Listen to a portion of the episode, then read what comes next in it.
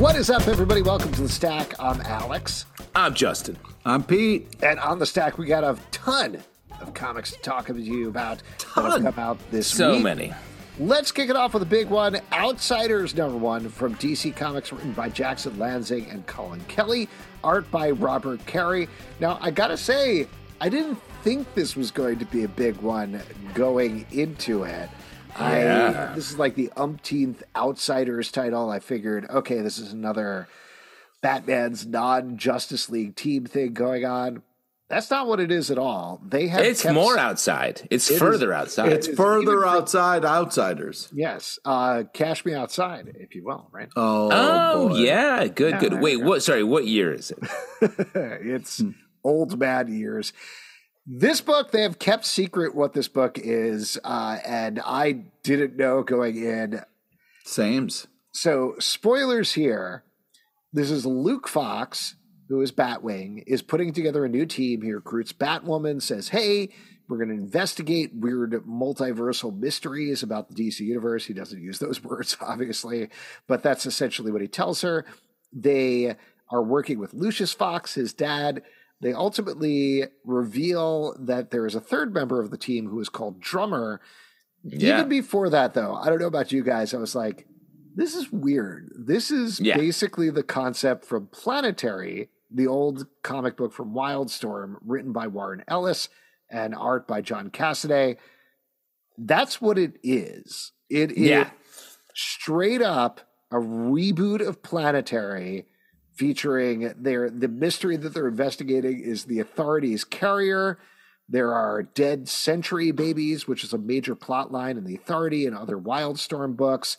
Uh, and at the end, somebody comes in with a planetary guy. Luke Fox is wearing Elijah Snow's white suit and jacket the entire time. This is wild. Yeah. But cool.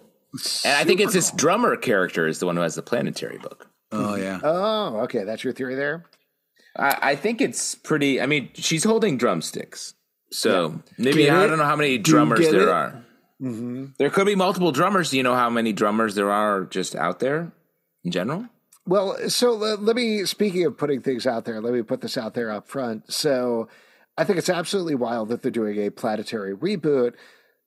My guess, this is just a guess, but I think part of the reason this is called Outsiders is Warren Ellis is been accused of multiple counts of sexual coercion, not necessarily assault, but definitely gaslighting and other things. He's essentially been excommunicated from comics and video games and TV and everything else that he was associated with. So I don't know if there's a financial thing there. Wildstorm definitely worked differently than DC Comics does, but I got to imagine there's a move to disassociate from his name there by calling it Outsiders. But as is, Well, what? I mean, yeah, but also like DC has taken in the Wildstorm books for years. It's not like this No, I is know, just but like calling this Outsiders versus Planetary, which this very clearly is, like it's the say it's a reboot of Planetary, um, is interesting. Like there's got to be more going on there. I think. Well, but while there is a Wildcats book under the DC purview, like they use all of those characters willy nilly, however they want, without calling the stories that. Sure. Um, there's a book we're going to talk about later with Zealot in it, and like that's not at all reference to that. So like, I actually like that it, it's sort of coming in under the DC radar. It actually is a much better way of incorporating the worlds as opposed to I feel like sort of slamming them together feels a little strange. What do Also, you think it's about in- this, Pete? I yeah, I didn't uh, put any of that together or have any of that kind of going on when I was reading it. I just thought that this was an interesting thing to kind of work outside of Batman, and then the kind of fear of like, oh man, once Batman finds out about this, he's gonna be pissed.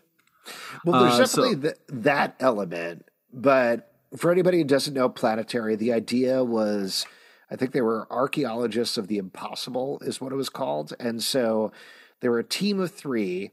Rather than fighting supervillains or whatever for the most part, all they would do is kind of investigate things and be like, well, writing that down. And everything was an amalgam of other things. So there was an issue where they investigated a Frankenstein style monster. There was an issue where they investigated something that was essentially like, like Godzilla. The overarching plot of Planetary was there was a group called the Four that was the DC version of the Fantastic Four who had gotten those powers and wanted more power. So where Planetary was just sort of logging these weird things, the four would come in and be like, we want to possess it. We want to dissect it and use that technology and become more powerful than we have been before. So we don't really get that in this issue, but I've that's got to be coming. I feel like. Yeah, and like I thought this was great. I love Batwoman as sort of the locus point of the hero here, which is very cool. Um, the Luke Lucius Fox stuff, they you know, there are characters who have been on the periphery of the Bat family for a while. Bringing them in is cool. I feel like we're going to get another hero in here, though, probably, right? Mm. Outside of Drummer. I don't think so. It's three people in Planetary, and I feel like that's what they're sticking with. I, I well, think, but I, I just mean like we'll touch on more. Like, I think there's a way to sure. do this book that isn't about the, those mysteries it could incorporate more DC stuff. Well, more. I, I, yes, Well- I think that that's what I think the idea is. Is it's planetary instead of investigating like sort of iconic pop culture mysteries. It's investigating DC stuff, and that's you know they tip their hand there in terms of investigating the authorities' carrier in this first issue. I will say I feel like Luke Fox is a weird fit here. I don't know Yeah. if he fits into that role of like the enigmatic leader in the same way that I would want, but I do like Batwoman in here. The drummer is very interesting. I love the shout out to John Cassaday. We get a Dr. Cassaday as the one person who stays behind, interfaced with the authority at the uh, the authority's carrier at the end of the issue. So this is very cool. It's a it's weird how you've just putting kind of a funky accent on that. But I just I also think that what yeah, it's Cassidy. You've No, no, there's an A between the D and the He's Y. got a sneaky A in there. uh, He's got three A's. it's just uh, this like the all right. Anyways, He's a he's a real triple A artist. I would say. I mean, this is you know what's interesting about the drummer is they've got to get close enough to just you know be able to do that uh, you know big tap. Otherwise, that power is kind of useless. well, like all drummers, you want to be close to the instrument. Yeah, it's- it's- They don't do much when they're just drumming on the air. Um, but her name is Drummer, not the drummer. I would also say that Kelly and Lansing over on their Captain America book on the Marvel side of things felt like it was right next to this with uh, talking about the secret societies, the shield, the circle, all that. So the moving over here and sort of getting closer to perhaps the home property for that is really cool. Carnage number one from Marvel, written by Torunn Grønbekk, art by Pere Perez. In this book, not a huge spoiler here, you can see it on the cover, but the Carnage suit, who has become all powerful all on its own and gotten rid of all of its weaknesses, ultimately is sent back to Earth. Cre- recreates Cletus Kasady's body by vomiting him up on out of somebody else's body. I think is what's going on here reconstitutes him and basically decides to destroy Flash Thompson's life utterly and completely. Uh, there's also a religious thing going on here. What did you guys think about this first issue? Uh, this is very dark, but also really kind of fits nicely. I kind of uh, I love uh, all the setup and all the kind of uh, uh, first issue kind of stuff that they were doing here. I, I, think it's really fucked up, but it's, it's also like, ooh, this is kind of crazy and interesting to see this kind of uh, uh, take on this character. So I don't know. I thought it did a great job as a first issue. I got excited to read more. Uh, talked about uh, this book to us at uh, Baltimore Comic Con in a great interview. If you haven't heard that, it's very worthwhile. Like, she loves Carnage. She loves the sort of sociopathy of that, of, of Cletus, and the way that he sort of moves through things. And like the way that this story just introduces horrifying elements, sort of a page before, then we see it, and then it's horrible. I think is uh, a nice uh, trap to fall into. I am always very trepidatious about a Carnage book just because I don't like the goop side of the Marvel universe. You hate I, goop. I don't. You're not a also, goop person. It's very hard to take a character like Carnage who essentially was created because Venom was supposed to be an unrepentant villain. They turned him into an anti hero. So they're like, oh, let's make somebody even worse than Venom, Carnage. How do you make him as the title character? And the idea here of turning, riffing off the idea that he was a god, there was the whole. Uh, spiral circle thing that Donny Cates did leading up Yeah, to the King in Black stuff riffing off that in a more grounded religious way, pitting him directly against Flash Thompson, a character that I really like as anti Venom and I think is really interesting. Yeah. Um, Yeah. I think is great. Like that's a great way of positioning it. So not that I was necessarily harumph with this book, but you really need to win me over with a Carnage book, and this definitely Ooh. did. Well, I, I would also say the difference is there. It's pulling it back from the uh, godlike powers of the previous incarnations and getting us more into the more serial killer uh, cat mouse game that I think we're going to get into with this series, and that feels very fun. Yeah, I'd also give a shout out to Pere Perez's art, which doesn't shy away from the disgusting, gory horror throughout the book. There's some very gross stuff that happens in here. This Oh, is yeah. 100% for adults. Don't hand it to a kid in your life. I had my daughter read it aloud to me, and she oh, really loved it. smart, smart. Lotus Land number one from Boom Studios, written by Darcy Van Poelgeest, art by Chow Felipe. This is an entirely new sci fi story. Um, I almost hesitate to say too much about it, other than there is a detective who is living in a cabin with his kid. He's raising him. Um, he gets called, of course, back for one last case. Oh, that's, uh, every time you think Always you get out, they pull you back in. But the way that this book very slowly weaves out what's going on is at first you're like, okay, it's just a detective living with his kid. And oh, nope, a spaceship is landing. And oh, nope, there's this big sci fi story. What are keepers? What's going on here? We get way more mystery and psychic stuff happening by the end. This is from the same writer as Little Bird, uh, title Yes. We absolutely loved.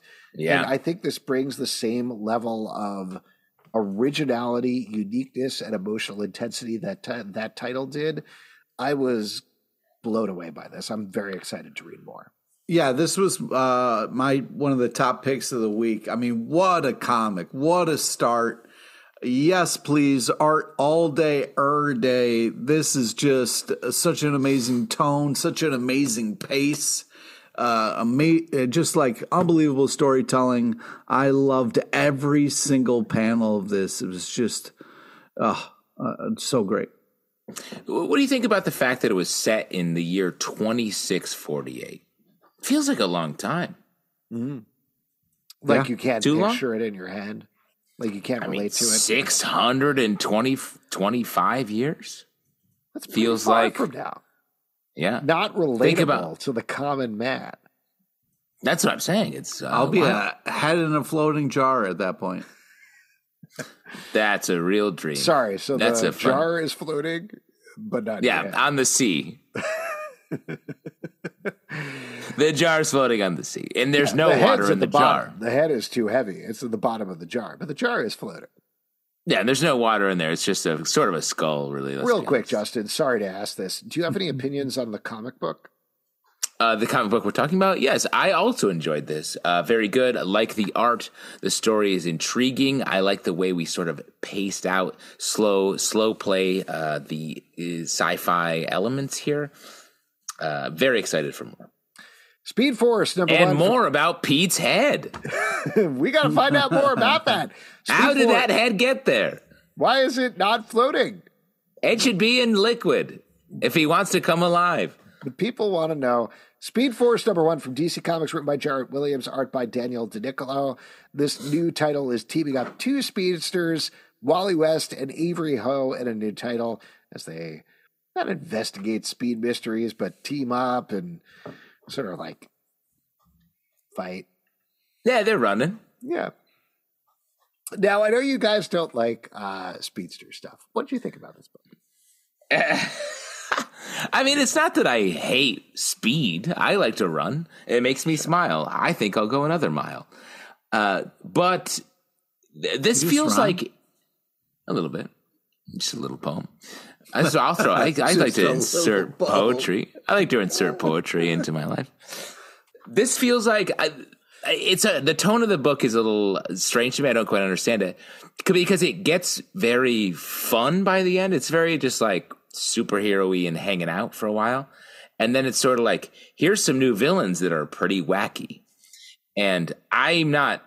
I turned off by that. I, I like that. In fact, I think that's something that the Flash family could use more of. Is just like wild, weird, as opposed to super like lighthearted hero with super dramatic situation, which I think a lot of Flash books are.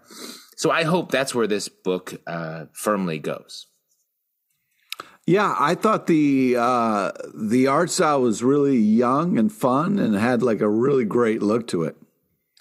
I agree with you on the art. I thought Daniele Di Nicuolo's art was very propulsive, which is exactly what you want out of a speedster book. Yes. The characters are sort of almost extended, like they're sort of stretching out of the page. They're stretchy. points. They're very stretchy. They're not goopy, nice.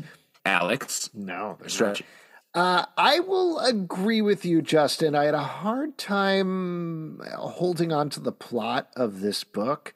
I want to know more about Wally West and Avery Ho, and while we're following them as characters versus, hey, they're not in other books. What if we put them in a book together and see what happens? What is this story? Why are we following them? Why do we care about them? That's something I don't necessarily know yet out of this first issue, and I'm hoping we Yeah. develop as it goes along.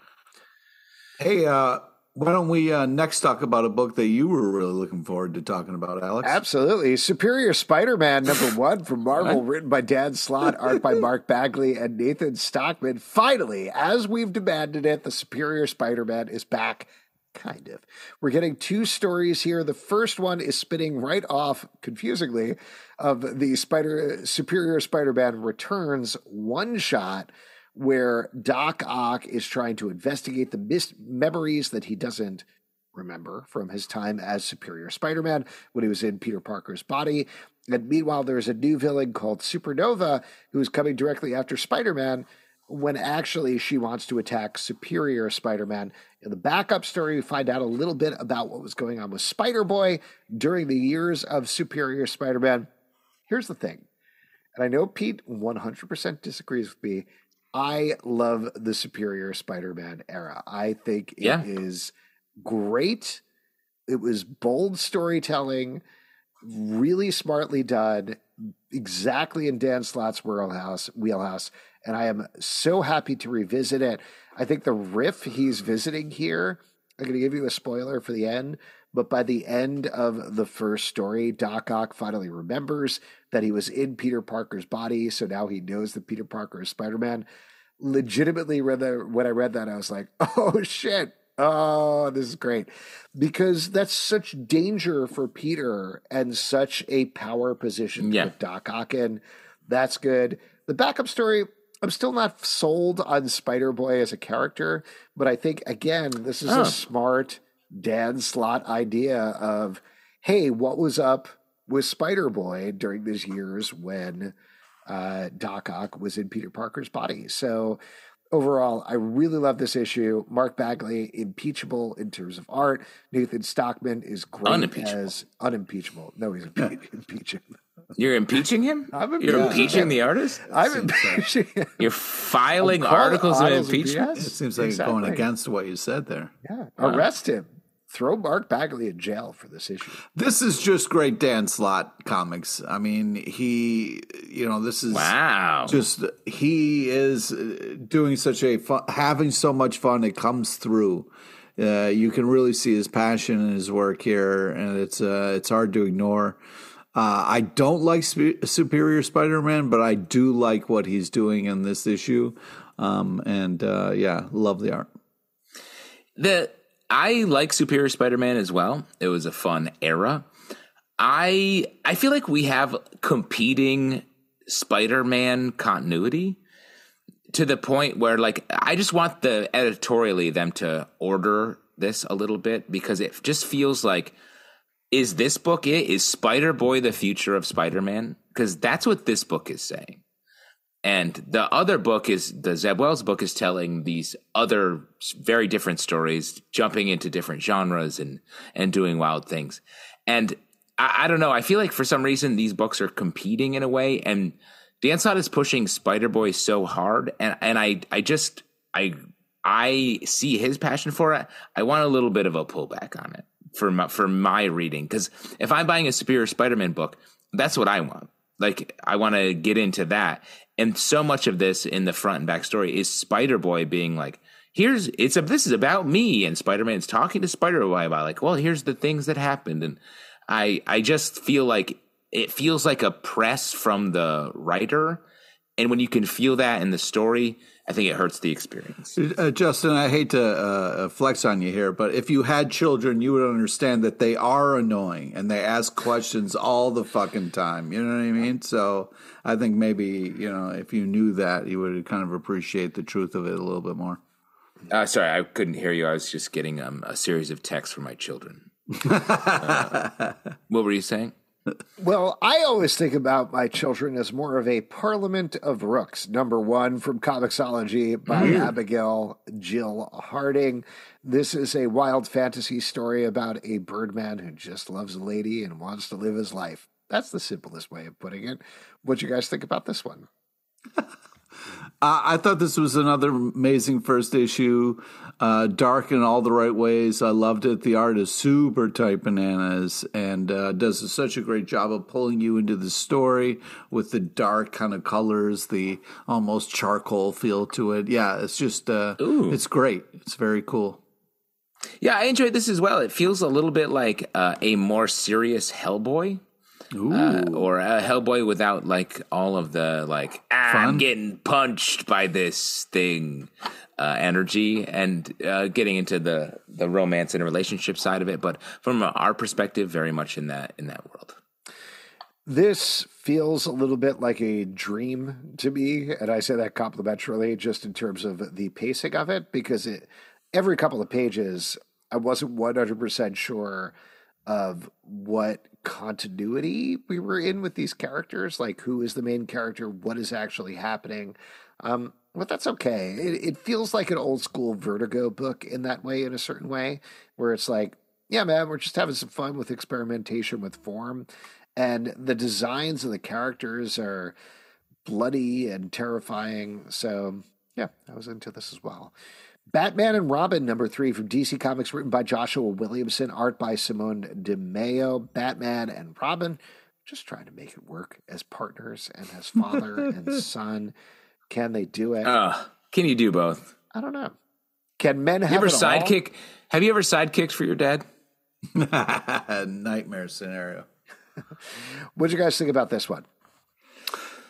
Yeah, I thought this was uh, really cool. Uh, it's uh, it's dark but unique. I really love the style. Uh, there's a lot going on. Love the Batman and Robin relationship in this. There's tons of action twists and turns. Fun last panel. I mean, this is a great story. How do we feel about the name Shush? That, pulled me is out that, of is it. that a cheat? Is that a little bit of a cheat to be like, hush? No, no, I'm shush. Shush. Yeah, I was like, did we really shush is what we're going to go with? And who's who's next? Like shush shush or just like The next um, is the little old lady in the corner eating mush. Yeah, I'm looking oh, forward to wow. her. I love mush, and I love when uh, she's don't eating love mush. Shush. I also, and this is a weird thing. I don't love White Rabbit just because that feels like no, wait, that's a Spider-Man villain. Oh, I thought it was a Matrix reference. Um, yes, that's where White Rabbit started. Matrix. Matrix. Yeah, not Follow the White Rabbit. Follow the White Rabbit. Yeah. This is a reference. There wasn't an actual White Rabbit in the Matrix, there was there? Yeah, there was.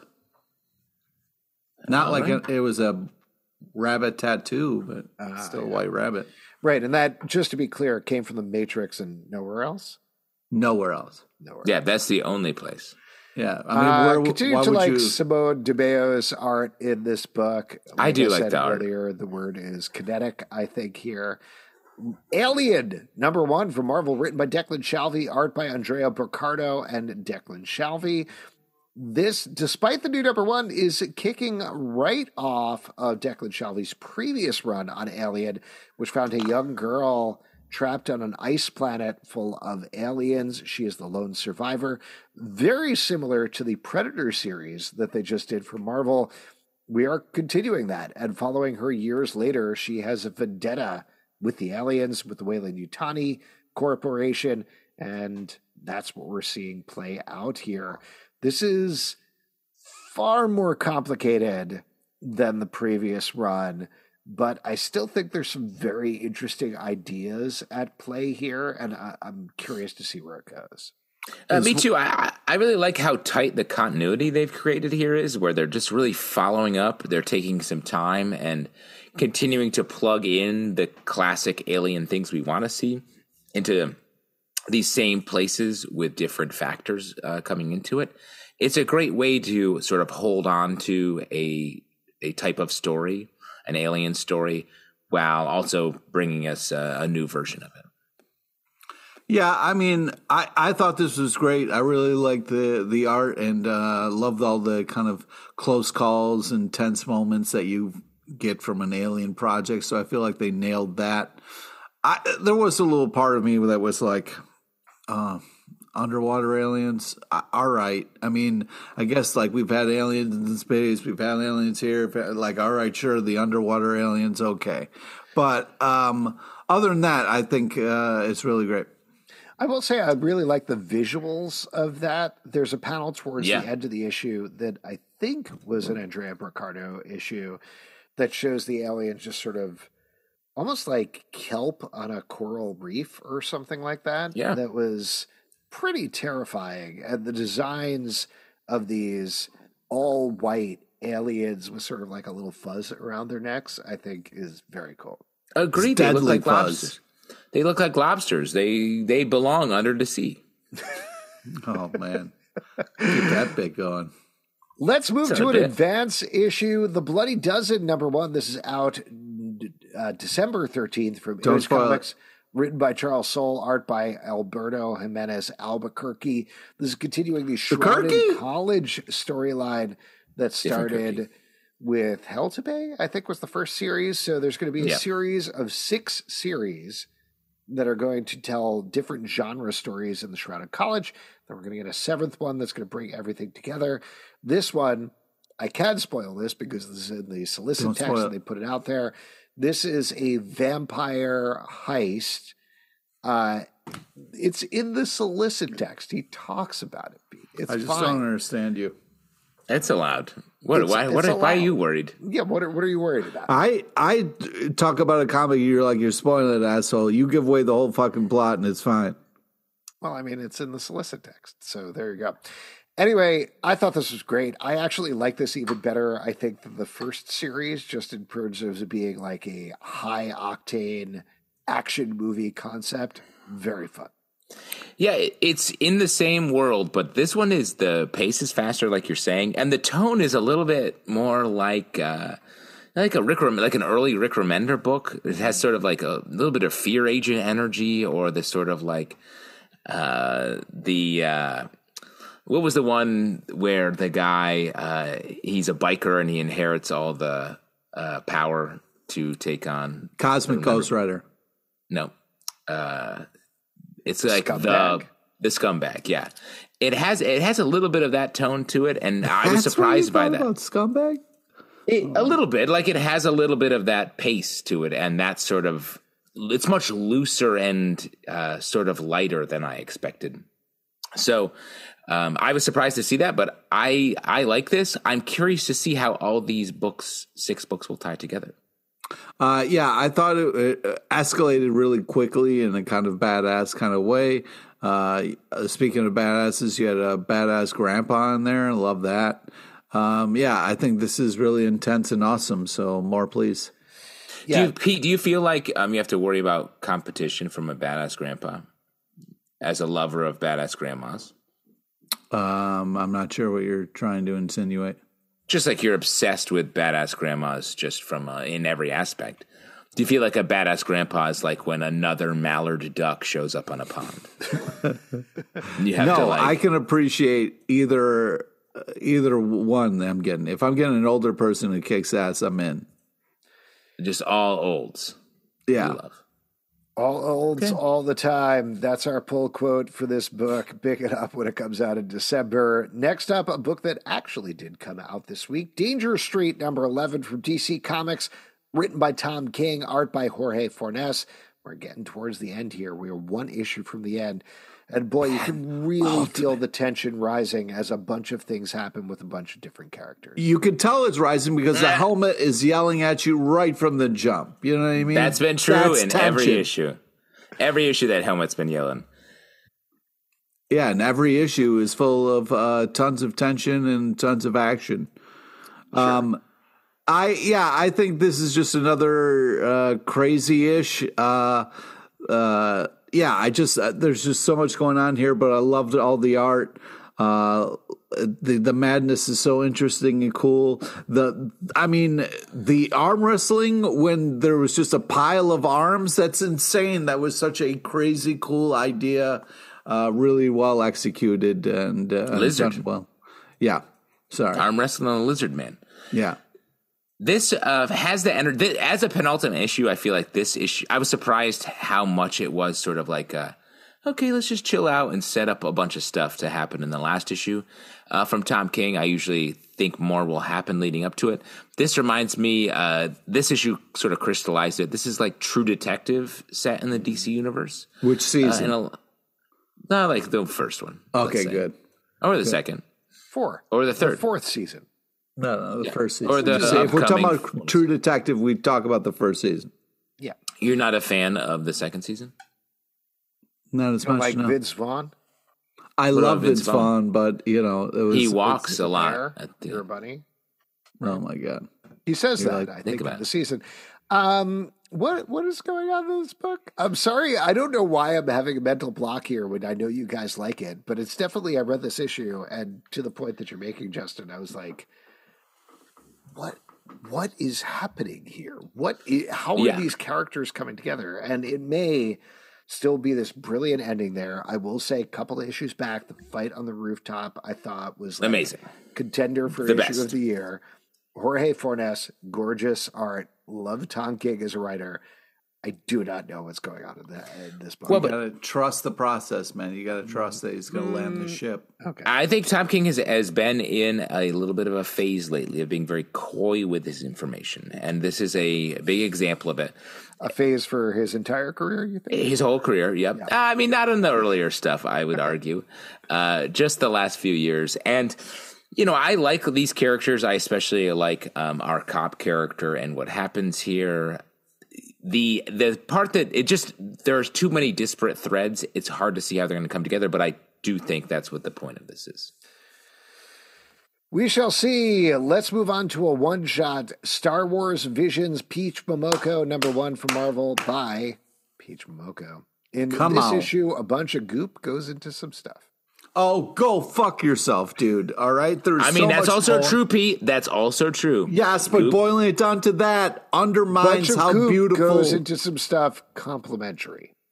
Yes, Carnage. This is a Carnage. I think this is the Carnage book. Yeah, this, this is, is a Carnage beautiful number two. version of Car- uh, Carnage. Uh, no, I mean, you want to talk about buying something for the art alone. This is the issue. We're talking about super toy bananas art here. This is just, I, I can't say enough amazing things about the art. The, I really believe that this is the future of comics where you let art take up most of the panel. Don't fucking have any respect for words. They just get in the way of beautiful scenery. That's a weird, I weird thing to say. You're saying there's going to be fewer words in future comics? That's right. Well, again, try paintings. Uh, this is great. It's a really nice.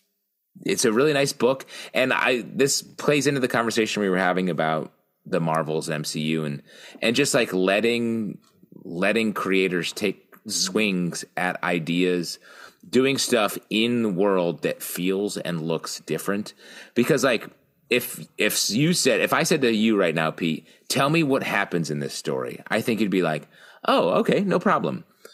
G- goop, uh, No, stuff, no, that's not what I would say. force, force stuff, Sith. Nope. That's Maybe not Sith. what I would say. Throw a Sith in there. Why don't you, instead of telling me what I'm going to say, maybe you could ask me and then I could uh, fulfill this prophecy. That's a great idea, but I would never do that. Alex, what do you think? no, I'm just kidding, Pete. I'm just kidding, Pete. What what happens in this issue? Well, we find ourselves on this planet, and it looks like this girl is struggling with who she is and what she must do in life. And um, just when she gets to a really important moment in her life, somebody else steals an opportunity to make a choice and shoots somebody in the head. And uh, their death maybe starts some kind of revolution and um, uh, this world that uh, once had this kind of organized chaos uh, might just fall into uh, real chaos here. So, um, you know, it's it's tension, but uh, like all ecosystems, you mess something up, it can really kind of send your world into a nightmare scenario. Nice. It reminded me of Bone a little bit. The later uh, later issues when they got into the more mythological stuff. I guess just to wrap it up here, I thought it was nice when the goop went into the other guy. Geiger, Ground Zero. Come on, man, say something nice. Beautiful art. I love Peach Momoko's art. I do agree with you. I'm being very glib, but I think, um, I don't know. I guess I would say this is the future of comics, you know, where writers are Wow. a piece of shit that nobody cares about and artists are really lifted up. Right, Pete? Yep. Nice. There was writing involved. Wow. Uh, wow, that's wild. There was writing involved in this, Pete. It's not like it was just like the artist who is also the writer just showed up and was like, let me doodle. There was writing involved. I, I know that. Geiger, Ground Zero, number one from Image Comics, written by Geoff Johns, art by Gary Frank. This is a origin story for Geiger, the radioactive man who we've already met in the first story of the unknown universe, which is now part of Ghost Machine, an independent co-op of artists and writers that is a subset of Image Comics that's officially launching next year. So lots of stuff going on here. What do you guys think about this issue? Well, it's great to finally get the kind of origin. We kind of jumped right into the middle of action with uh, the kind of glowing man, as I like to Yeah. call him. And uh, yeah, I just think it's um, cool to kind of get this story. It was interesting that it was saved for last, but it uh, it's nice to know. And uh, you know, you didn't think it was going to be a happy story, and uh, it definitely isn't. The big spoiler for me is that he loves his family. Didn't see that Spoilers, yeah. Did, Yeah, who, really who surprising. actually loves their family? You know what I mean? Geoff Johns and Gary Frank, great on uh, great team. Like Great un- on comics. Yeah, impeachable team, I would say, frankly. No, it's unimpeachable. I think you've been, Unimpeachable- unimpeachable team. Yes. or maybe you mean peachable. yeah, It's Peach, yeah, Peach like it's great butts. peachable. You mean Peach great butts. Peach Momoko. They have great. They both have great butts. Yes. Peachable. they got these Super peachable. Peach butts. Peach butts. Anyway, this story is unnecessary to tell because we already kind of got it in Geiger. But if you're Yeah. going to tell it, I'm glad to have Geoff Johns and Gary Frank on it because they're two Yep. masters working at the, the peak of their form. Agree. It, and I also because I felt like we had sort of seen elements of this already, and then at the end of this issue, it's like coming up next the conclusion. I was like, the conclusion. This felt like a zero issue mm-hmm. to get us going into this story. So I don't I don't quite know what the placement of this story is, but I do like this, and I'm curious to hear more of this world. We get s- some more setup of uh, uh, what's his name, Robot Joe. Yep. Yeah, I think the idea fun. here is to tie the unknown universe stuff a little closer together because they're launching everything and also I'm not saying this derogatorily, but kill time until they're launching Ghost Machine next year with a new number one. The idea there, if people don't know, is they're going to have four superhero universes. They have a bunch of top tier writers and artists who are part of this co op that are exclusive to this co op. Uh, and one of those universes is going to be the unknown universe. So there you go. There it is. Detective Comics, whoop, there it is, as I like to say. Detective Comics 1077 from DC Comics, written by Ram V and Dan Watters, art by Jason Shawn Alexander and Caspar Wijngaard. In the front story, Batman is about to be hung in Gotham, in the center of Gotham City for crimes against the city. Uh, and meanwhile, Catwoman and a bunch of other folks are trying to break him out and fight against this. It is, of course, as you'd expect, caused by a demon who has infected Batman classic stuff. And then there's No. some backup stories as well that show us other aspects of the Gotham world. What'd you think about this? Yeah, I first off, epic cover, just absolutely loved it. Um, yeah, I love the uh, toxic love story that we got. Oh man, get you in the feels, man. That was really cool. But this is a this is a total package where you get a lot of bang for your buck. So really loved it. Do, by toxic love story, you mean the Batman Catwoman stuff? The one of them was called uh, Toxic Love. One of the stories in there. Oh, oh, the, okay, great. The uh, So that one, the is that the backup? I think maybe yeah. the the I I the Ram V story. I think the art is fantastic by Jason Shawn Alexander. Really moody, gothic. Uh, really fits the story, and I like that. This is putting Batman out of the story as and putting together a team of people to try to save him.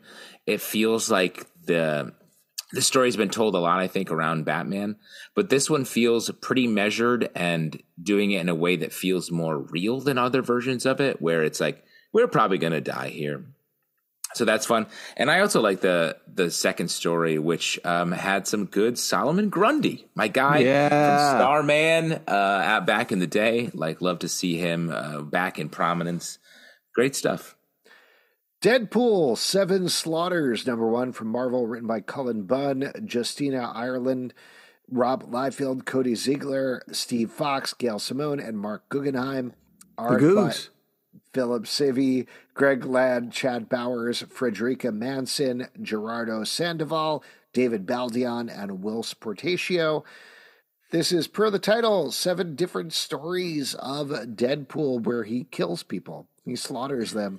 Um, I didn't know what this is going in. I also Agree. don't know why this is coming out, but I did love a lot of these stories. In particular, I thought the first story by Cullen Bunn that has Deadpool just talking through the multiverse was Yeah. great. Like Agree. so good. What a good kickoff story.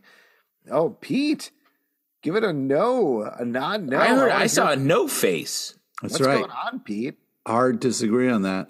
Ooh. I know why. Yeah, you do. in he, there's a little fucking Frankencastles image of in there. Frankencastle in there, and that's enough to set you off.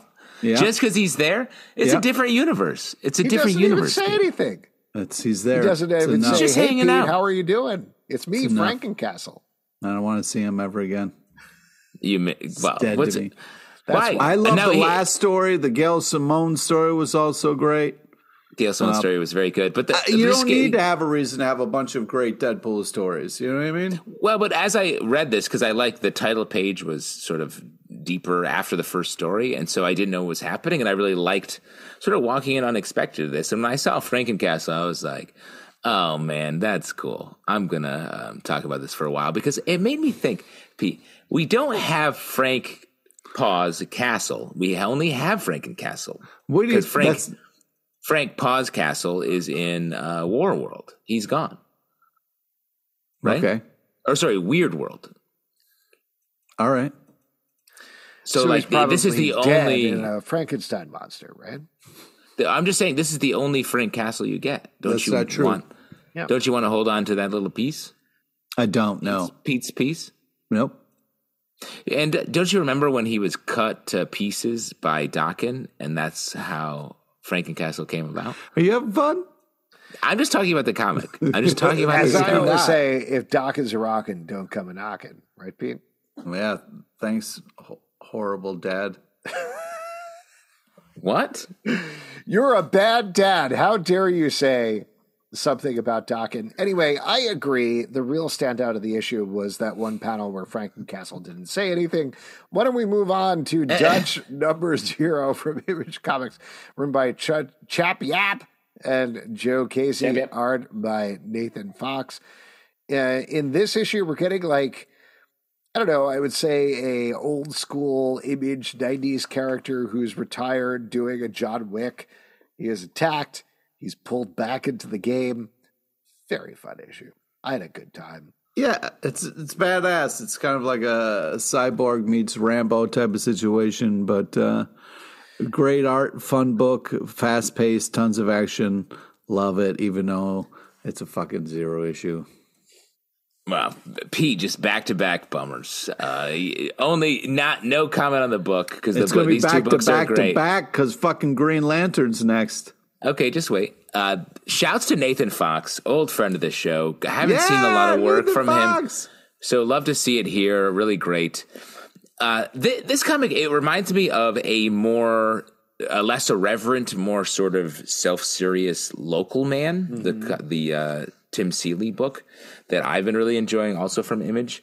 And this, uh, but this is really great. This is like if Cable was like, you know, my life is actually hard, and now I'm even older than I was when I was fighting these people, and now all my chickens are coming home to roost this didn't even to me read like a zero issue. This read like a true number one. So I'm very curious, and there's a slightly different team on it.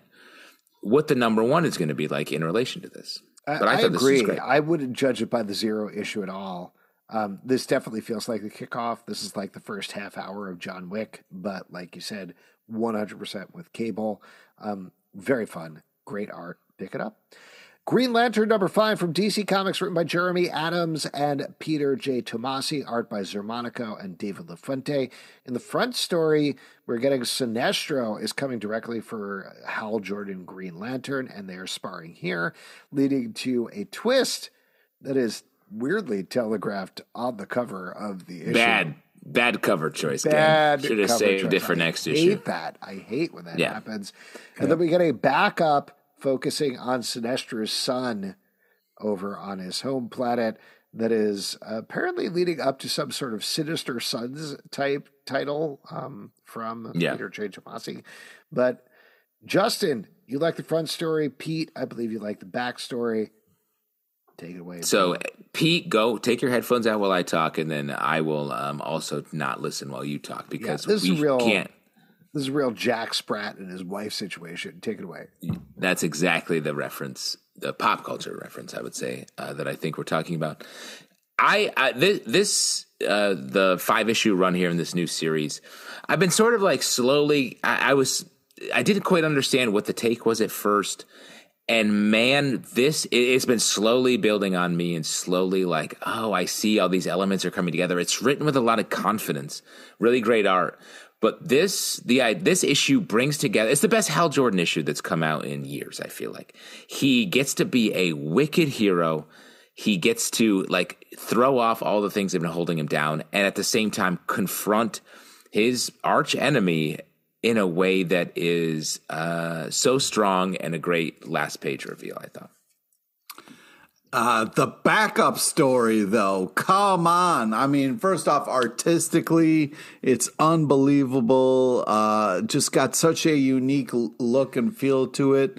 I really love the kind of like anime style a little bit. Um, just, uh, just really impressive. Plus, a, a very unique story that when you open up a Green Lantern book, you don't think you're going to get. So, really, just uh, impressed by it. Were you upset about the Frankencastle reveal in this story? This is DC asshole. I loved both of these stories. I thought the first story was a great Hal Jordan story. Like Justin said, really enjoying this title across the board. I think this is the mystery of what is going on with Hal Jordan's ring and where he gets his power from is great. Yeah. I think the twist there, there's not a twist because again it's on the cover, but what happens with Sinestro is really smart and interesting. And like Pete was saying, backup story is great. I, I, Peter J. Tomasi knows how to write young characters. David LaFuente's art is gorgeous and specific with its very sharp, specific lines, uh, thick lines throughout. So, really great package. Very happy with this comic book. Star Wars Dark Alex Droid- is once again the baby bear of the stack. He likes things just right. Just right. Star Wars Dark Droids number four from Marvel, written by Charles Soule, art by Luke Ross. In this issue, the Scourge, who is a machine intelligence who has been taking over the droids of the Tar- Star Wars universe, is going for the flesh. Wants the flesh to The expand. meat.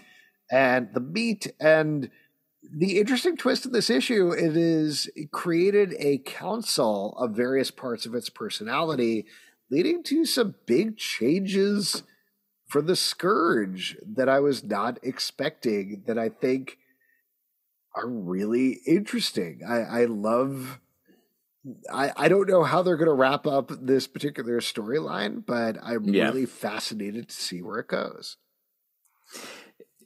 Yeah, I mean, I, agree. I, I've actually, I thought this has been the most successful of the larger movements in the Star Marvel Star Wars stuff, and uh, it is good. It's there's a lot of ideas on the table here. We're playing around with characters that are in the actual Star Wars movies.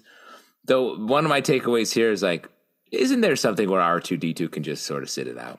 Oh, you could just- go fuck yourself. He can just not be. he- Dude, this was in- he was a fucking one bright spot to this whole thing. What the fuck are you talking about? I'm just saying he's a center of every story. I'm like, give this guy, take him a break. He, maybe he's just not at the right place at the right time all the time. Is all I'm saying about this droid that can. He's like two. He's on two bad roller skates. Like his his wheels barely How work. dare you?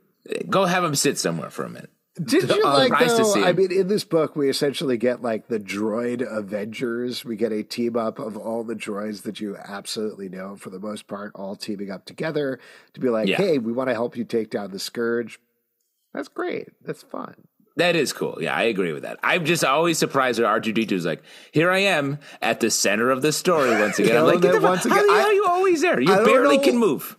I, I it's boggles. You're like, well, man, I love Star Wars, and man, uh, but R two D two always being the hero. Uh, that's if you like Star Wars, that's what's going to happen. Yeah, no, I know. I it's like just funny to me. In the This- comics, they could do a different thing. Anyways, this Dark Droids thing has been super scary and very emotional, and I was really worried about how this was all going to show up. But then, out of nowhere, my boy R2D2 showing up, straight giving us hope. Uh, I just, I lost it. I was so excited to see R2. Um, that whole uh, Dark Droid Council was really uh, bumming me out and uh, creepy in all sorts of different kinds of ways. Um, but man, uh, yeah, it was nice to see a little light at the end of the tunnel. You ever walk into your kitchen and your appliances are having a council? I would Scary. run. I would It's run away. scary, scary, dude. When the toaster's talking, get the fuck out of there. Yeah, toaster's like my. R two D two. You know, mm-hmm. he's always showing up in important situations. Interesting. A Haunted Girl, number two from Image Comics, written by Ethan Sachs and Naomi Sachs, art by Marco Lorenzana. This is following a girl who has been dealing with some serious depression issues. She's trying to get back into high school.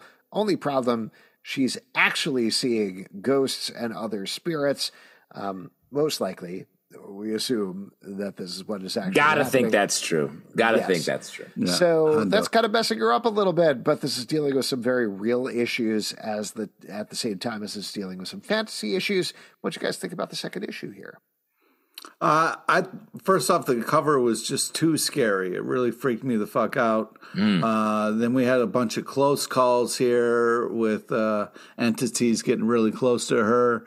Um, but uh, yeah, really amazing art. It's both beautiful and terrifying at the same time, which is really impressive.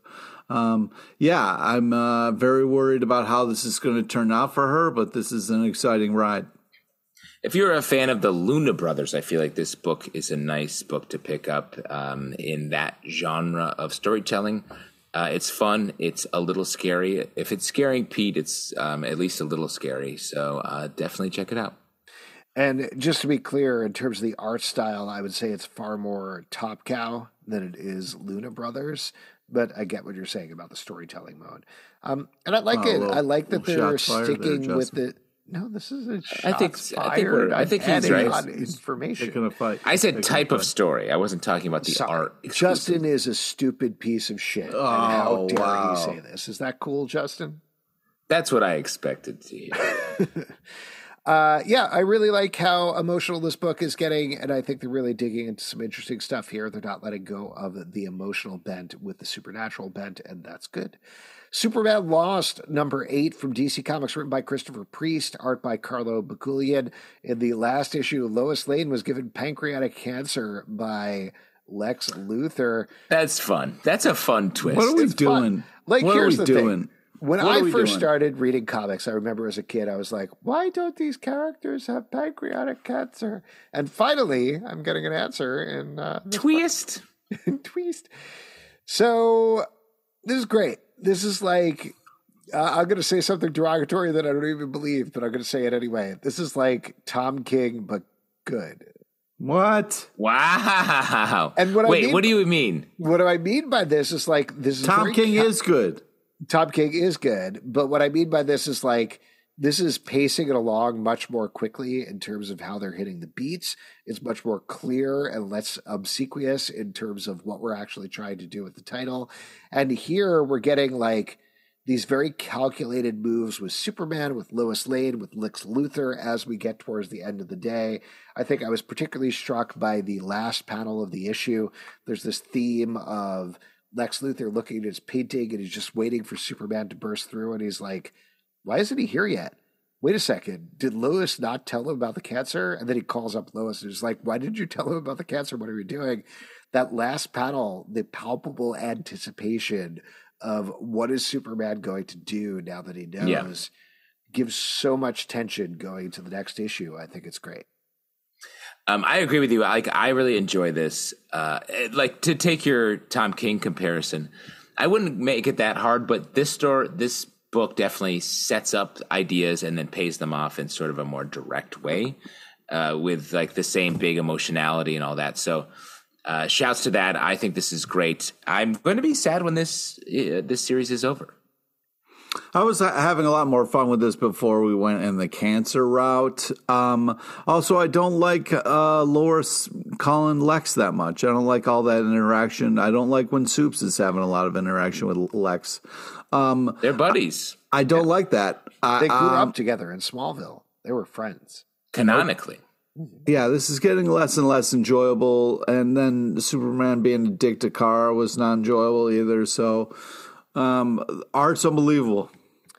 I gotta say, I know we talked about this in the last issue, but more and more as we head towards the end, I think the title is less about Superman being lost and Superman losing. I think that's what we're going to end Oh. up with here. Oh, that's a cool idea.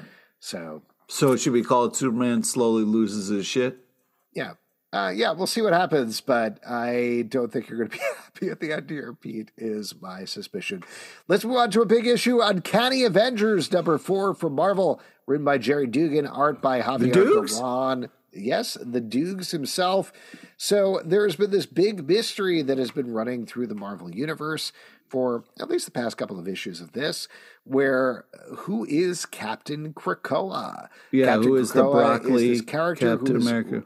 Resurrected by Orchis, has been leading a new liberation front, but really been working for Orchis, and the Uncanny Avengers have been fighting against him. Big spoilers here. Broccoli that comes out of his helmet. There's broccoli that comes out of his helmet, and as we know, broccoli is gross, ew, Yucky. yucky. The reveal happens at the end of this issue, so this is a big spoiler here, but uh, it's what we thought it was. We threw a lot of other wild ideas out there, and uh, the fact that it was just the most boilerplate one, fine.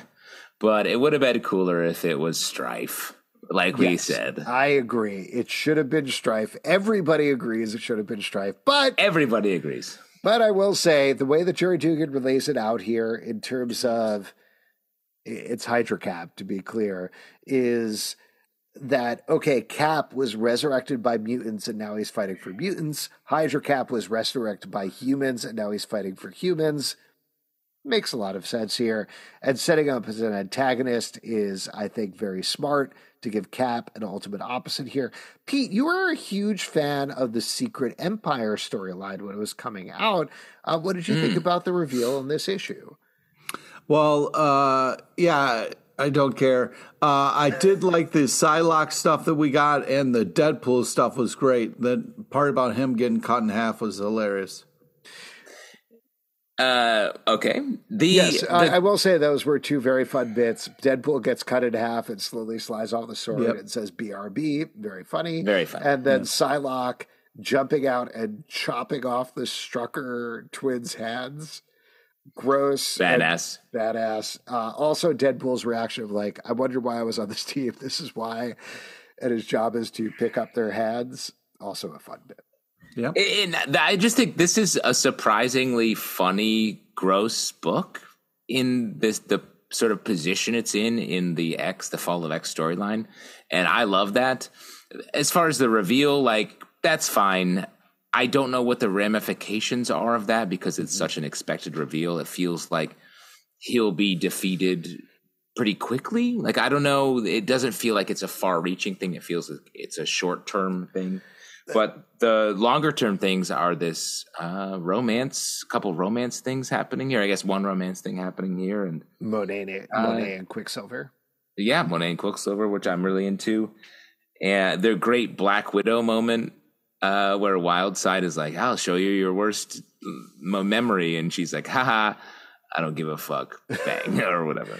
That is very cool. I agree with you on the long term ramifications. Thinking about like I don't know. I know a lot of people disagree with me, but uh, what Nick Spencer was trying to do with Hydra Cap is reflect the U.S. government and the outside world, which I thought was a very smart idea. However, it panned out.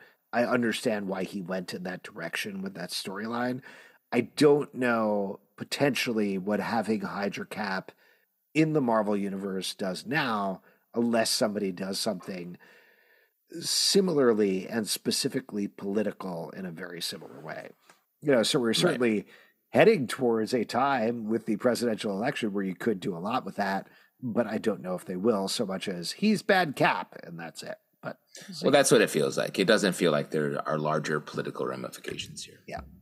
Fish Flies, number three from Image Comics by Jeff Lemire. This is about a criminal who is turned into a big old fish fly and the snotty girl who is friends with him. Things really go down in this issue. I love this book. This seems yeah. like Jeff Lemire getting back to his roots of character based sci fi storytelling, which we saw in Sweet Tooth and other things. Great stuff.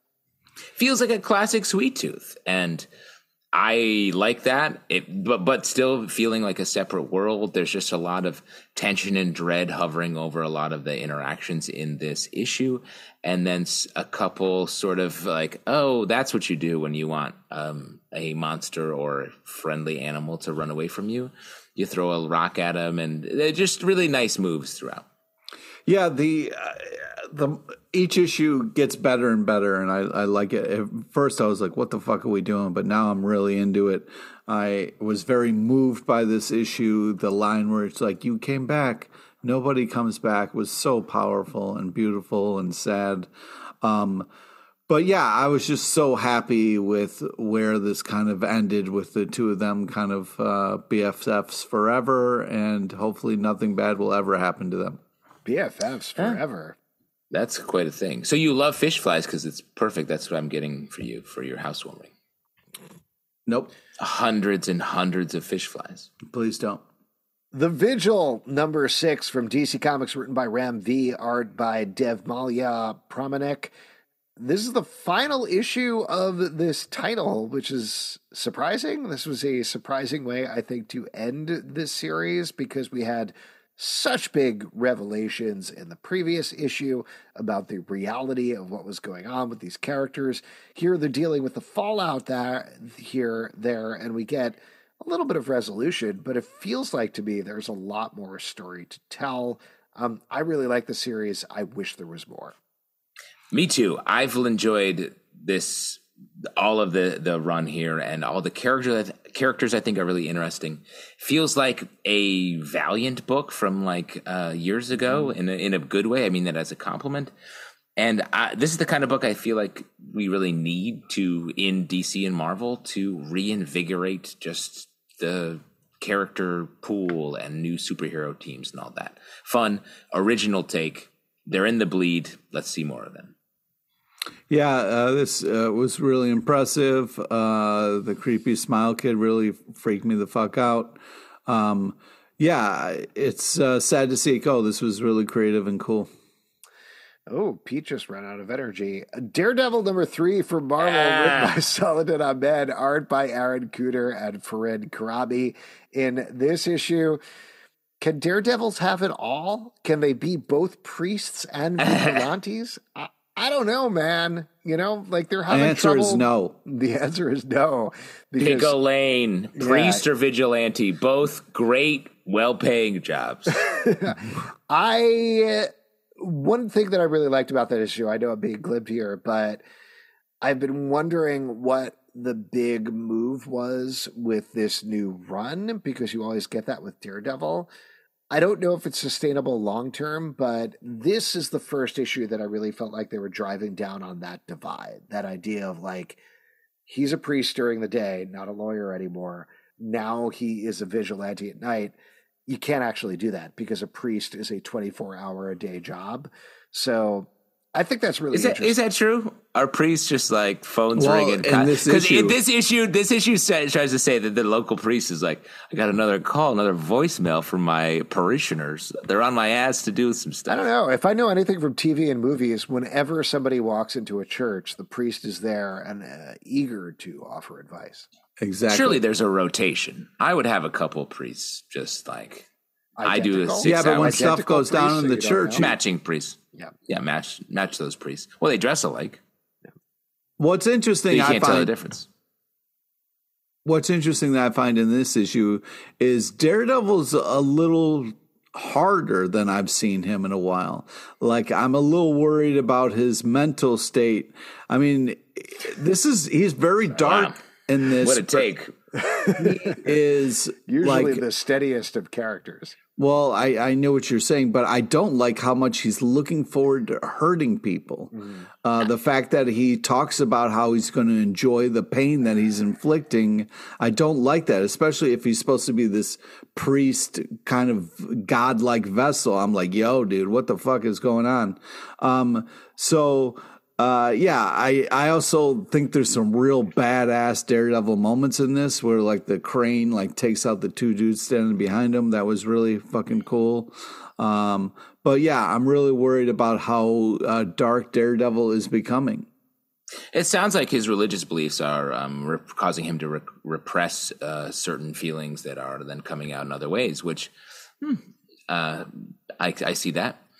The other thing I think is like the story replaces a lot of other Daredevil stories have him in a relationship with someone that he's constantly like feeling guilty about and not really being a good partner to. And they've replaced that with these uh, kids in his charge. Mm-hmm. And I'm curious, in most Daredevil stories, it ends with that woman being either killed or somehow go through a horrible tragedy. I don't know what they're going to do now. You don't think they can murder all the children? Kids. Well, I know. I I hope not, and I also just don't know if we're following that same pattern. I don't know what where it's going to lead because this, like to your point, Alex, it feels like it is really that sort of like classic Daredevil. Like I can't balance my life between the two things I'm mm-hmm. doing. Well, and to the point Pete is making, I think what we're getting here very clearly is he is a man of God during the day, and he is a man of the devil, literally, like dressing like Ooh. a devil at night. I love that concept, and I love that they're driving in on that. Um, I hope that they continue it because I think it's very interesting.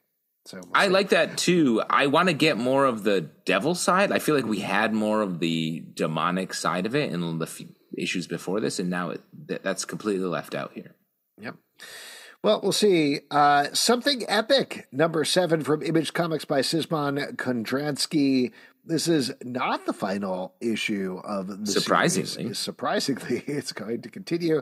It's been Weird. following this guy who has been wrestling with his own creativity and depression, ultimately discovering he is called an epic who has the power to create imaginary worlds. Um, I've been I love the art in this book and I love the writing in this book, but I've been a little disappointed with the direction that more explicitly put it in a superpowers fantasy type way versus the more metaphorical way that the first couple of issues existed in. But what do you guys think about this first arc and how it wrapped up? Uh, I feel like I like the way because I I agree with you. Like it sort of felt like it was covering really original territory, and then it got a little bit more uh, expected for the last couple issues. I think this sort of pulled it out and leaned back into the creative side of it in a good way. I, I am curious where the story goes from here. This feels like what was going to be the end of the story, and now we're pushing through into something new. So I hope the new arc can pay off what this series is setting up that creativity rules all and what that means for the future of this character. Creativity rules. Yeah, I agree. I thought this was the end. It kind of came to a natural conclusion here. I did feel like some issues felt felt more epic than others, but I think it did a good job of kind of righting the ship or landing it here in this one. Um, I liked what it was saying about creativity and all that kind of stuff. So, I mean, the art is just really impressive in this book. The way it can handle a lot of different moods and tones and still feel like the same comic is very impressive. Yeah, I, I agree with you guys. Just to be clear, I think um, it didn't 100% go back to the is it real, is it not real nature of the first Yeah. couple of issues, but it did dive in very deeply into the nature of creativity and how we create things and how that affects us mentally as artists. So I think that's the core of the book, not the powers part of it, and uh, I like that. So I don't know. We'll see. Uh, I'm interested to see how it kicks off the next arc. Wesley Dodds, The Sandman, number two from DC Comics, written by Robert Venditti, art by Riley Rossmo. Yeah. classic Sandman character is investigating Yeah. a weird arsonist mystery back in the day while his mind might be cracking up potentially. Other than the Riley Rossmo art, which is gorgeous as usual, what did you think about this book? Well, you can't say that. You can't take away all the fun things that I wanted to say about Riley Rossmo's art because it's unbelievable and worth it for the art alone. It's so enjoyable. Uh, it's just, it's a whole nother level. But fine, Zalbatron. We'll talk about the other things. Uh, yeah, I, I, I, I, I think they do a great job with this p- pace and storytelling, and it's fun to see the character kind of stumbling and going through stuff like this. So, yeah, I'm very much enjoying this. I believe the future of comics is an artless world where it's just On a words. heartless world, yeah, just all words. just Words? Just words. And different bubbles. The bubbles are different. well, can you give us me some blank pages in between the words so I can catch my breath a little bit, or no? Yeah, wow, I'm underwater with all these words. Shouts, shouts to Nate Bargatze uh, and his SNL monologue. This book, i I love this. This is I'm a fan of the Wesley Dodd Sandman character, going back to um, his time um, in Oh, the JSA well timed shirt. Look at this, a well timed shirt. And the great four part story in uh, Starman, which was fantastic. The uh, that is the shirt I'm wearing. The and this this is a great extension of that. The Riley Rossmo art is essential to this. It's so good and gives us a nice old timey feel. If I can use words that Pete didn't say but might, and uh, I'm gonna keep loving this. Fantastic Four, number 13 from Marvel, written by Ryan North, art by Iban Coello. This is the second part of a two part story where the Fantastic Four have previously ended up in a dimension which is a dinosaur dimension where everybody is dinosaurs. They fought the Avengers, figured out how to talk to them. Now the thing is going back to the regular Marvel universe where a Fantastic Four that is made up of dinosaurs has ended up, as well as a Doctor Doom dinosaur that is teamed up with Doctor Doom. I don't I, I don't know how you could not love a comic book where Doctor Doom Tyrannosaurus Rex teams up with Doctor Doom. the thing rides a thing dinosaur. This is a delight from front to back. Take it very seriously throughout. I think this is great. Uh, I love the m- amount of science that's injected in here. It's like you learn as you read this, and then the this issue references back to other things we've learned in the past. Love that, and I love that we're moving into a different phase next issue. I mean, the cover has Doctor Doom riding a Doctor Doom T Rex. So, I mean, if you aren't looking at that going, oh, I I want to enjoy this, then yeah, don't pick it up because that's all all it is, and it's a lot of fun. Although the puns got a little, they got a little too punny for me, but it was still No. really fun. No, Pete, what if a Pete? What if a Pete Rex shows up at your a new home? Are you like all aboard? Let's go for a ride. Doctor Doom saying if it's not one thing, it's another. Talking about the thing riding a thing down. I was just like, all right, Doctor. Doom isn't going to do. It. It's having so much fun and It's just, very fun. uh, i will also say like on a plot perspective ryan north's clear knowledge and fun with the fantastic four is so good the idea that like for a change the things got to beat the doctor dooms Great. great. Like, and even like the reference at the end there, where he's like, "Yeah, I don't know, we've we've faced him enough. I kind of got the beat on that. I got a handle on him. Yeah, I, I love that. Like, there's this offhand humor to this book that's so much fun. Yeah, I'm it's just having chill. a blast reading it. What's your dino? What the dino universe? What dino are we looking at for this Albin and the LePage? Well, you asked. Uh, you got something queued up there, Smarty Pants. I mean, I always have a dino on on deck. What? Always what got a it? dino on deck. Well, you say you say yours. Uh, no, I want to. You started. Mine's this. a, mine's Ankylosaurus, the tank. Oh yeah, The Hank the badass tank? bone tail. Ank the Oh, tank, bone bone tail. That's a that's a badass dino. Can't fuck Uh, with him. I don't know, Stegosaurus maybe.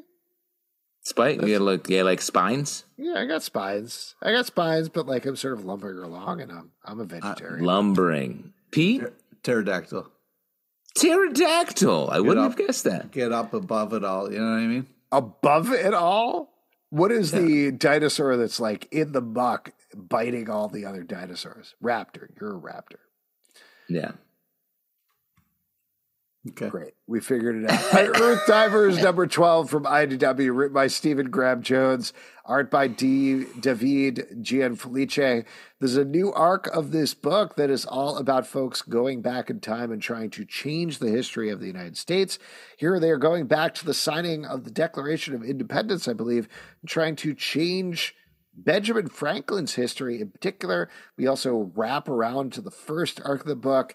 Um, I am not 100% sure what is going on in this book at all times, but I am more sure of what's going on in terms of the time travel plot from the first arc to this third arc than I was with Yeah. the second arc.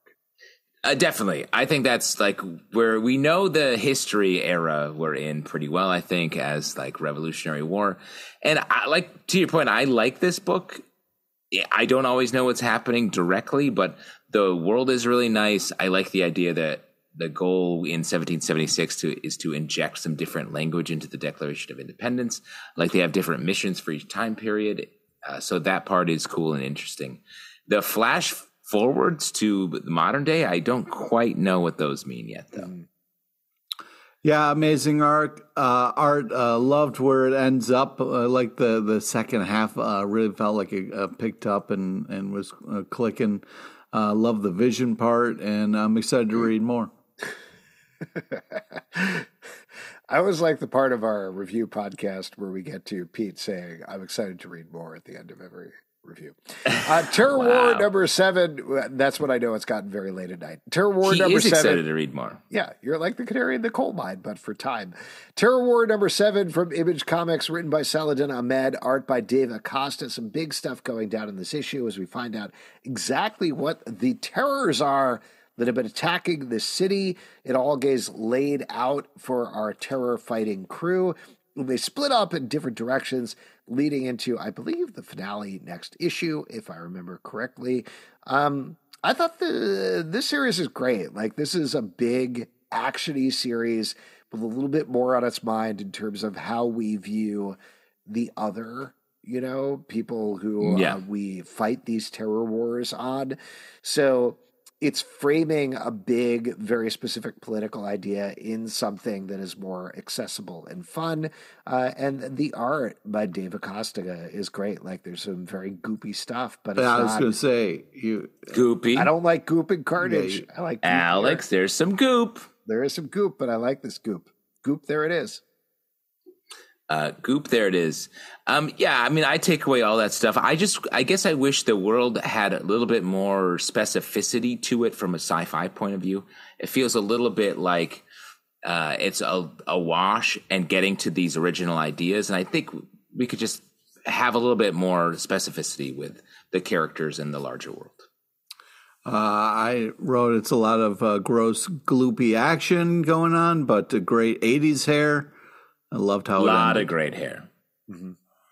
Excited to read more, Pete? Pete hates me. Wow. World's Finest Teen Titans number five from DC Comics, written by Mark Waid, art by Emanuela Lupacchino.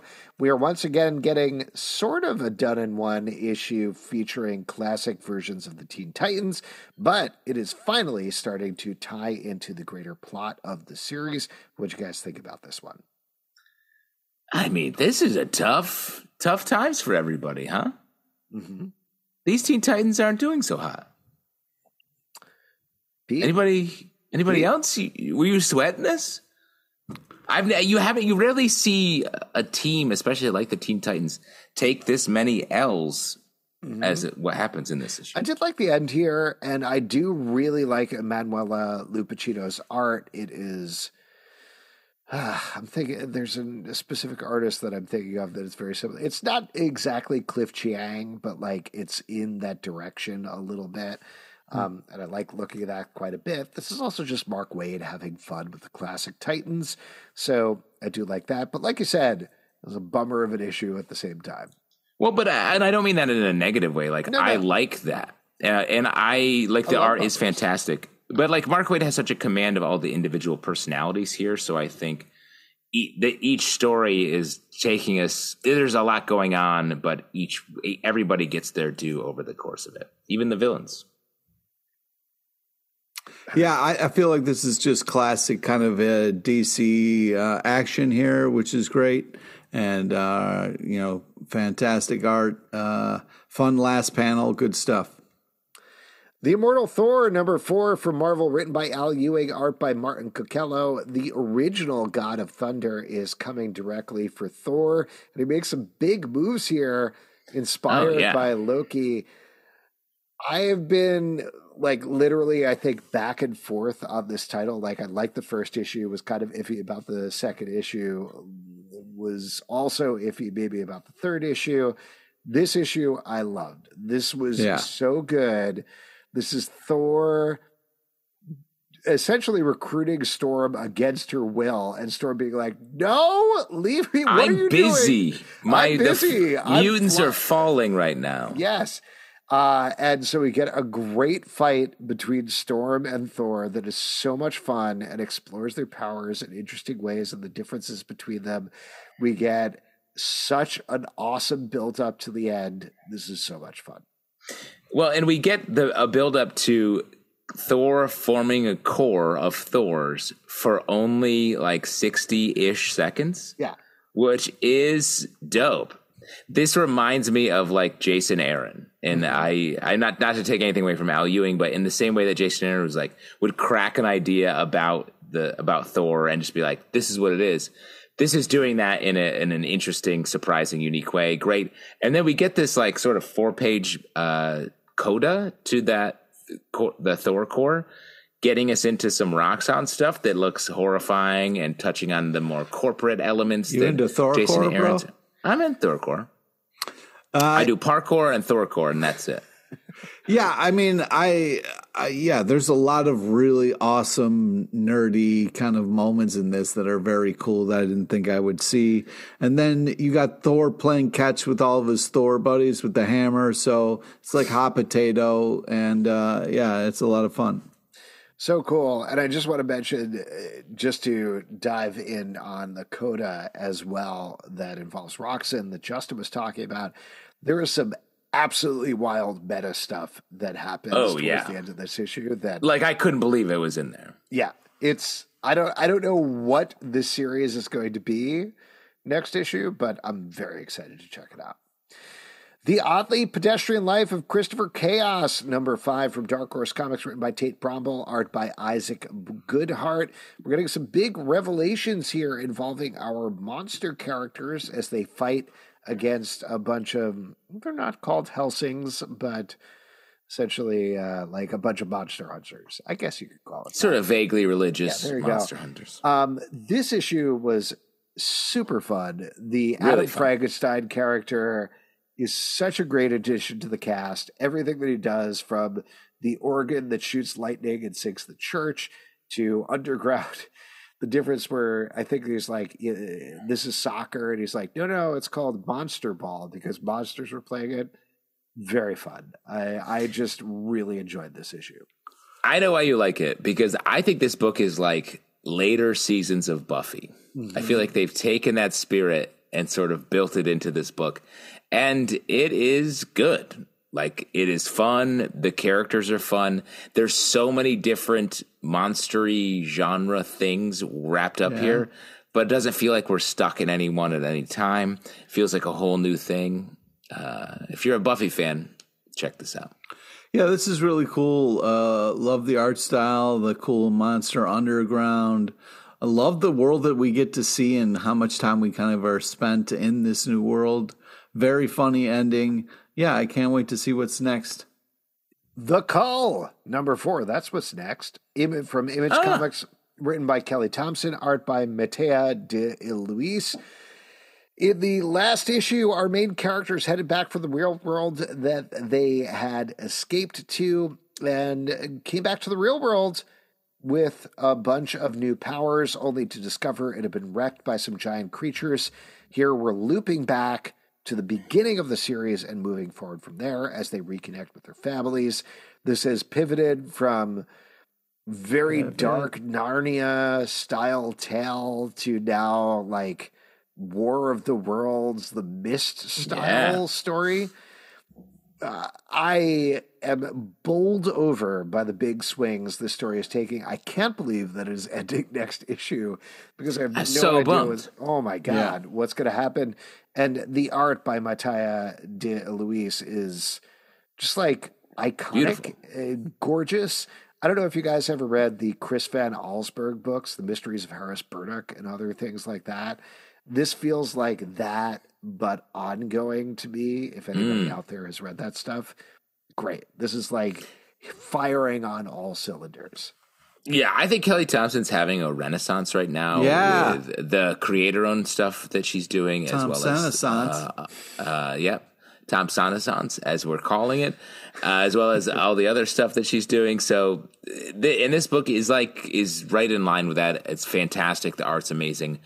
If you're a, like a Stranger Things uh, fan, I would read this. Yeah, I mean, uh, shit gets crazy at the end of this comic. It's really epic in awesome ways. Um, yeah, I the whole I don't want to spoil it, but man, just unbelievable, and the art can't say enough about it. Super tight bananas. Really great stuff. Definitely pick up this book. Capwolf and the Howling Commandos, number two from Marvel, written by Stephanie Phillips. Howling. Uh, you see what they did there? I do. I do get it. And then the because all he's right. a wolf and they're And there, howling. yep. Written by Stephanie Phillips, art by Carlo Magno. Steve Rogers, right at the beginning of his career in World War II, has gotten scratched by a werewolf, and now he has become a werewolf himself. He's got to fight a bunch of Nazi werewolves in the meantime, as well as figuring out his teamwork with the Howling Commandos. Um, I don't know. I don't know why you can be mad in a book about uh, werewolf Captain America fighting Nazi werewolves. That's fun. I mean, that's just fun. That's just a great idea, fun execution. Love the art of it all, and uh, yeah, I just think you know that whole line about like let at the end the kind of rallying cry of like let's go kill some werewolf uh, Nazis was great. It's just it's what you think you're signing up for, and they deliver. It's funny that that Cap Wolf's a thing where everyone's like, well, a Cap Wolf, that's Yeah, real. Cap Wolf. It's like, okay, that's an ongoing thing. It also struck me in this that back in World War II, they just, everyone's fine with getting injected with stuff.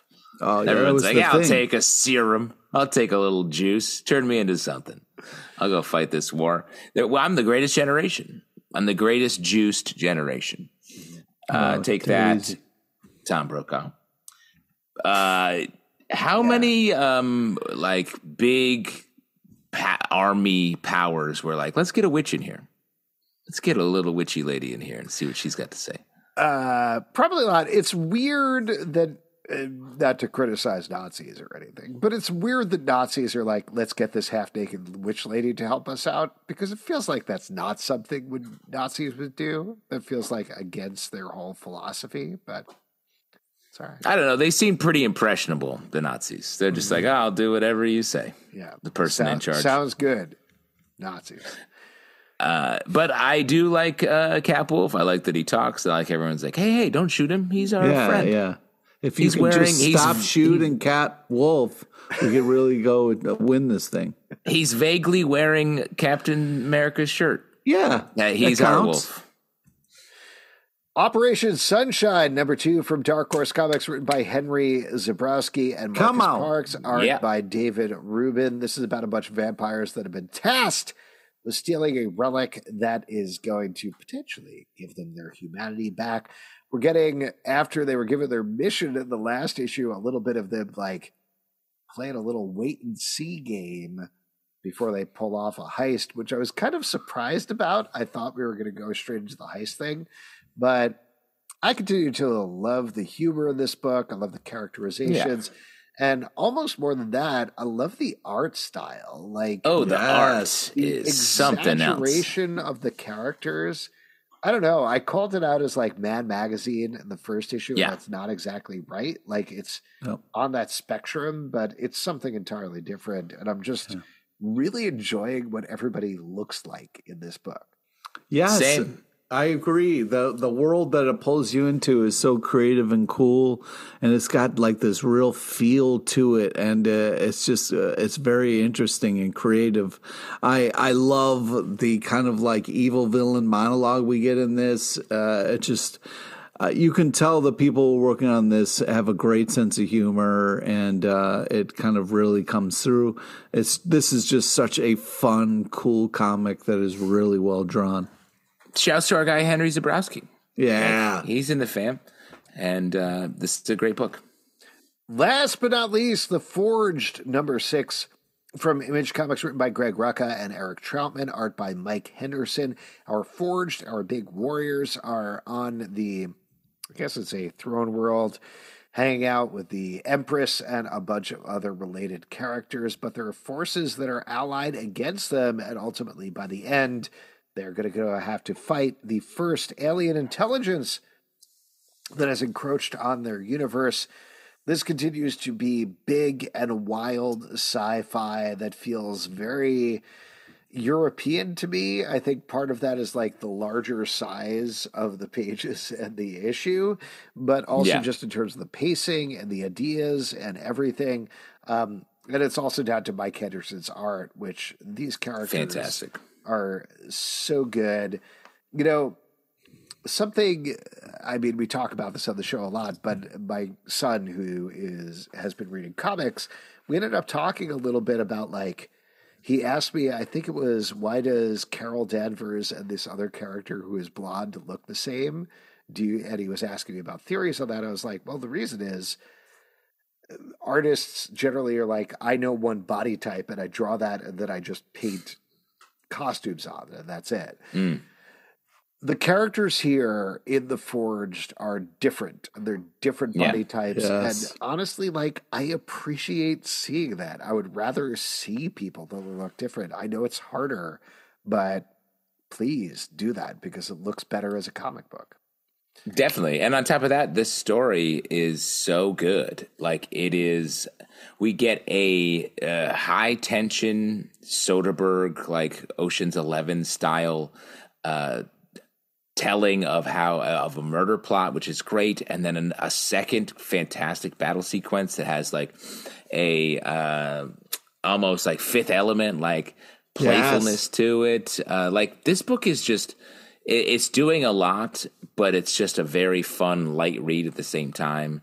Uh, Greg Rucka, I feel like, can just do so much, and this is a tone I haven't seen from him in a long time. So I was very happy uh, to see it. Agree with everything you guys are saying. It's just really epic. I love all the badass action. The art is so smooth and cool as shit. This comic rocks. More, please. And that is it for the stack. If you would if, well, uh, if you would like to support us, please do so at patreon.com slash comic book club. Also, we do a live show every Tuesday night at 7 p.m. to Facebook and YouTube. Come hang out. We would love to chat with you about comic books. Apple, Spotify, Android, or the app of your choice.